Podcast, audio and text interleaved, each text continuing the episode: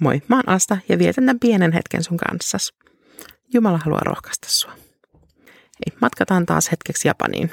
Onhan mä viettänyt siellä useamman vuoden ja noin vuodet on ollut monella tapaa merkittäviä. Japanilaisille ulkomaalaiset nimet on monesti tosi vaikeita lausua ja kirjoitusasuukin pitää yleensä vähän pähkäillä, että miten sen saa soviteltua tavumerkeille. Lausuttuna mun etunimi kuulostaa hyvin paljon sanalta asta, mikä tarkoittaa huomista – Itsekin ensimmäistä kertaa Japanissa ollessa niin mä ihmettelin, että miksi radios kuuluvassa laulussa toistellaan mun nimeä. Mun sukunimi Vuorinen oli vielä huomistakin vaikeampi muistettava.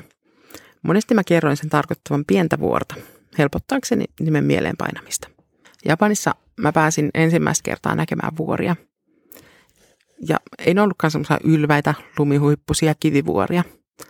Fujisan on toki lähellä tätä mielikuvaa, mutta Koopessa sijaitsevat Rokkoon vuoriston vuoret on verrattain matalia ja todella metsäisiä vuoria. Pieniä vuoria, vuorisia. Mä olin hyvin onnekas, kun mulle asuntoa etsittäessä löytyi semmoinen helmi, jonka isolta parvekkeelta näki niin merelle kuin vuorillekin. Mä nautin siitä maisemasta ihan tosi paljon. Joka päivä ja joka säällä se maisema oli aina erilainen. Joskus ne vuorehuiput peitty matalalla roikkuvien pilvien alle – tai usva kietone alleen.